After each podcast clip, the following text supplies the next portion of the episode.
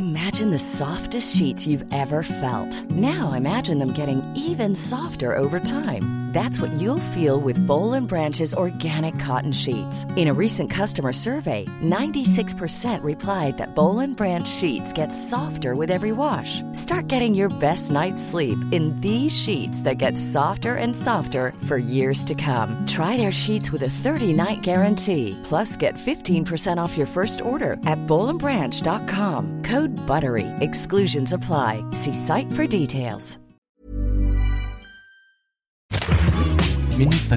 Bonjour, c'est Anne-Laetitia Béraud. Bienvenue dans Minute Papillon, le podcast d'actualité.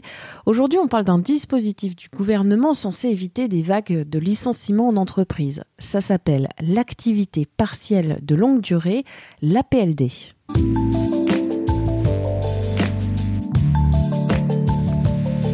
La crise sanitaire liée à la pandémie de Covid-19 se doublant d'une crise économique, à quand la vague massive de licenciements. Pour éviter ce scénario noir, le gouvernement incite les entreprises à se servir d'un dispositif qui est appelé l'activité partielle de longue durée, l'APLD, et ça a pour but d'éviter les licenciements mais est-ce que l'APLD est l'arme invincible contre ces licenciements? On en parle tout de suite dans cet épisode de Minute Papillon avec Nicolas Raffin, mon collègue journaliste au service économique de 20 minutes. On parle de ce dispositif, de ses particularités, de ses contraintes et des raisons pour lesquelles les syndicats se méfient de lui. Première question à toi Nicolas, qu'est-ce que ce dispositif, l'APLD, et pourquoi le gouvernement pousse les entreprises à l'utiliser? Effectivement, Laetitia, c'est quelque chose que le gouvernement essaie de pousser avec la, crise du, du coronavirus. Alors, bah, pour en bénéficier, euh, en fait, l'entreprise va déjà devoir remplir deux conditions. D'abord, il doit y avoir une réduction d'activité durable dans l'entreprise qui est liée au coronavirus. Alors, réduction d'activité durable, hein, c'est très très large et en fait, ça couvre euh, beaucoup d'entreprises étant donné que quasiment aucun secteur est, est épargné par la crise. Donc, cette condition-là, elle peut être remplie par de nombreuses entreprises. Et la deuxième condition, c'est que la PLD ne peut pas être instaurée unilatéralement par l'employeur. Il faut qu'il y ait une négociation avec les organisations syndicales de l'entreprise et qu'il y ait un accord qui soit conclu. À défaut de syndicats, euh, dans les petites entreprises, ça peut être validé par référendum auprès des salariés, mais s'il y a des syndicats, il faut obligatoirement qu'il y ait un accord avec euh, les organisations syndicales. Et cet accord, il peut être signé soit au niveau de l'entreprise, soit au niveau de la branche. Donc la branche, c'est ce qui regroupe toutes les entreprises d'un même secteur. Et une fois euh, l'accord validé entre les parties, l'employeur va pouvoir diminuer le nombre d'heures de travail euh, des salariés. C'est quoi la limite? Alors la, la, limite, elle est très claire, hein, c'est 40% de l'horaire légal. Euh, si on prend l'exemple d'un salarié qui a un contrat classique de 35 heures par semaine, euh, l'entrepreneur va pouvoir le mettre au chômage pendant 14 heures. Ça représente à peu près deux jours par semaine. Sur les heures où il ne travaille pas, le salarié va toucher 84% de son salaire net. Euh, et au total, ça signifie qu'un salarié qui aurait donc 40% de chômage partiel sur un mois, le maximum, toucherait 93% de son salaire net habituel. En plus de, cet accord sur le chômage partiel, euh, il y a aussi des contreparties pour les entreprises. D'abord, elles ne peuvent pas licencier les salariés concernés par, euh, l'accord, puisque en cas de licenciement économique, l'administration peut interrompre le versement de l'allocation du chômage partiel et demander à l'employeur de rembourser les sommes.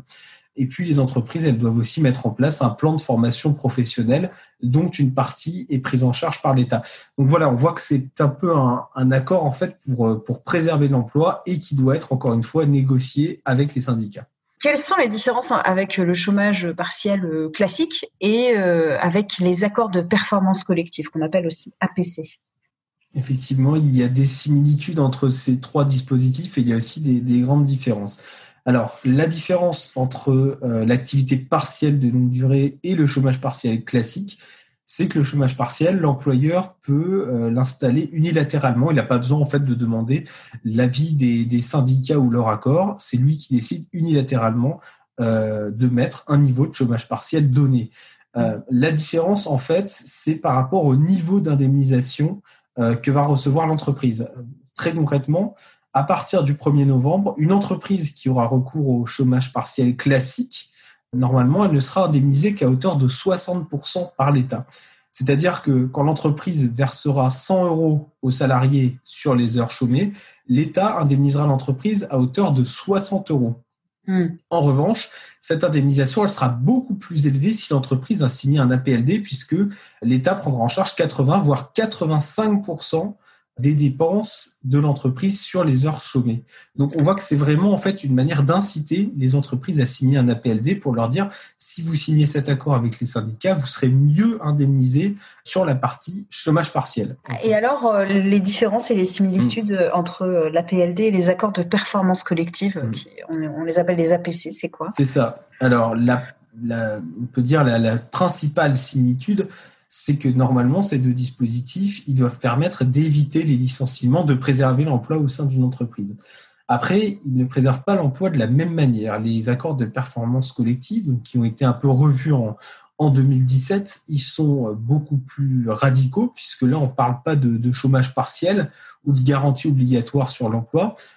Certes, il faut négocier avec les syndicats, encore un accord collectif, mais ensuite, l'employeur, il a de nombreuses possibilités puisqu'il peut baisser les salaires euh, sans limitation de temps, augmenter le temps de travail sans augmenter les salaires.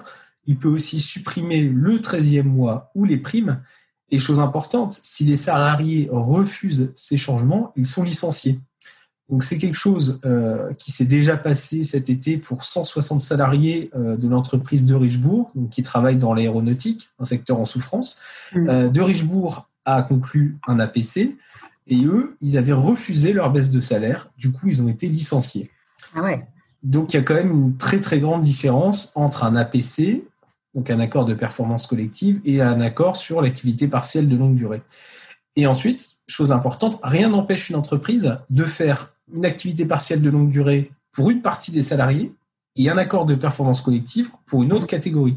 Par exemple, on pourrait penser à une, compagnie aérienne qui décide de faire de l'activité partielle de longue durée pour ses pilotes, et puis un accord de performance collective pour les stewards ou euh, pour les, personnes qui sont chargées de la maintenance. Donc ça, les deux dispositifs peuvent tout à fait cohabiter ensemble. Tu me disais que les syndicats euh, se méfient de, mmh. du dispositif euh, d'activité partielle de longue durée. Pourquoi les syndicats mmh. ils s'en méfient?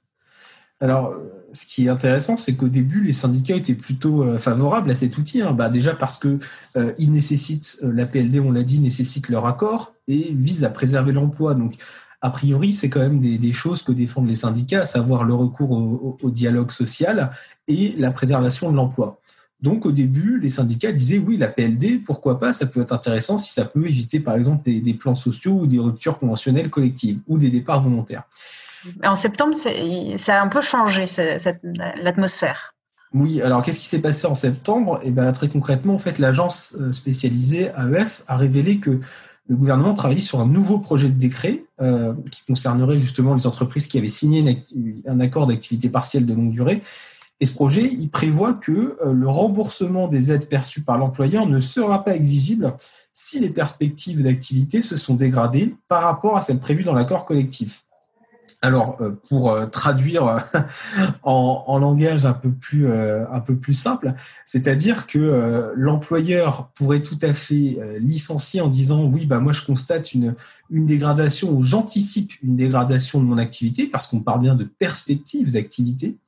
donc, je licencie les personnes qui étaient couvertes par cet accord sans avoir à craindre en fait de rembourser.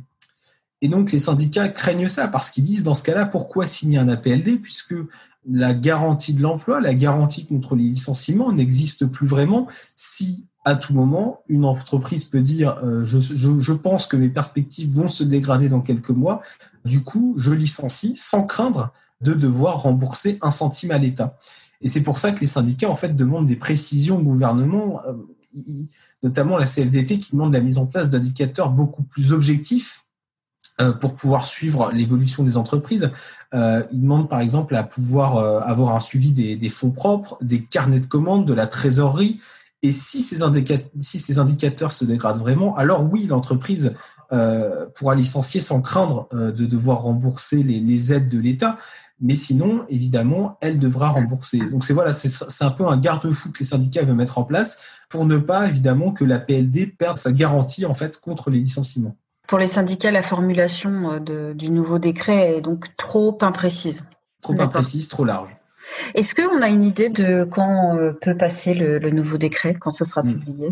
Moi, j'avais contacté le ministère du Travail, donc euh, il y a quelques semaines, en fin septembre, il m'avait jamais répondu.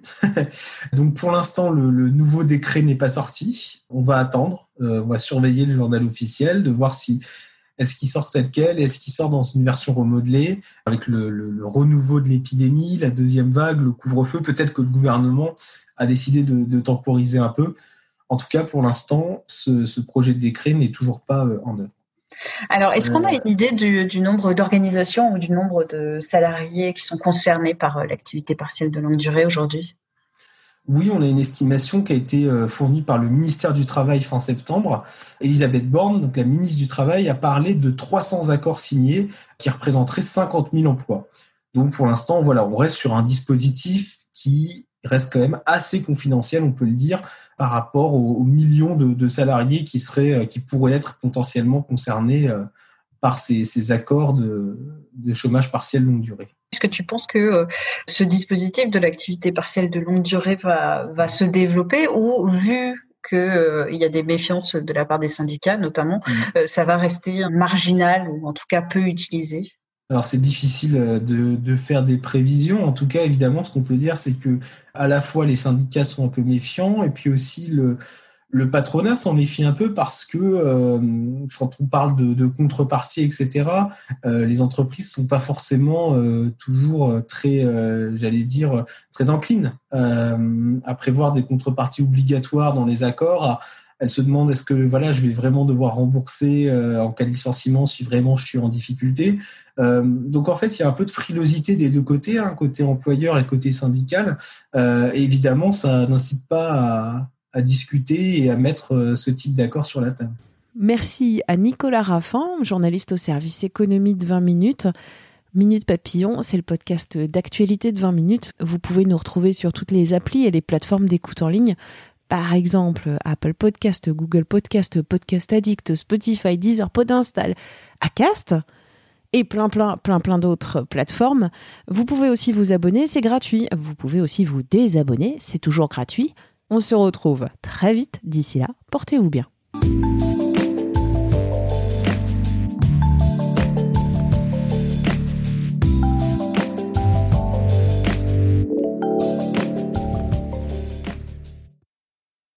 On ne va pas se quitter comme ça. Vous avez aimé cet épisode? Sportif, généraliste, sexo ou scientifique, varié mais toujours bien informé. Découvrez les autres podcasts de la rédaction 20 minutes sur votre application d'écoute préférée ou directement sur podcast au pluriel.20minutes.fr. Et merci de nous avoir écoutés.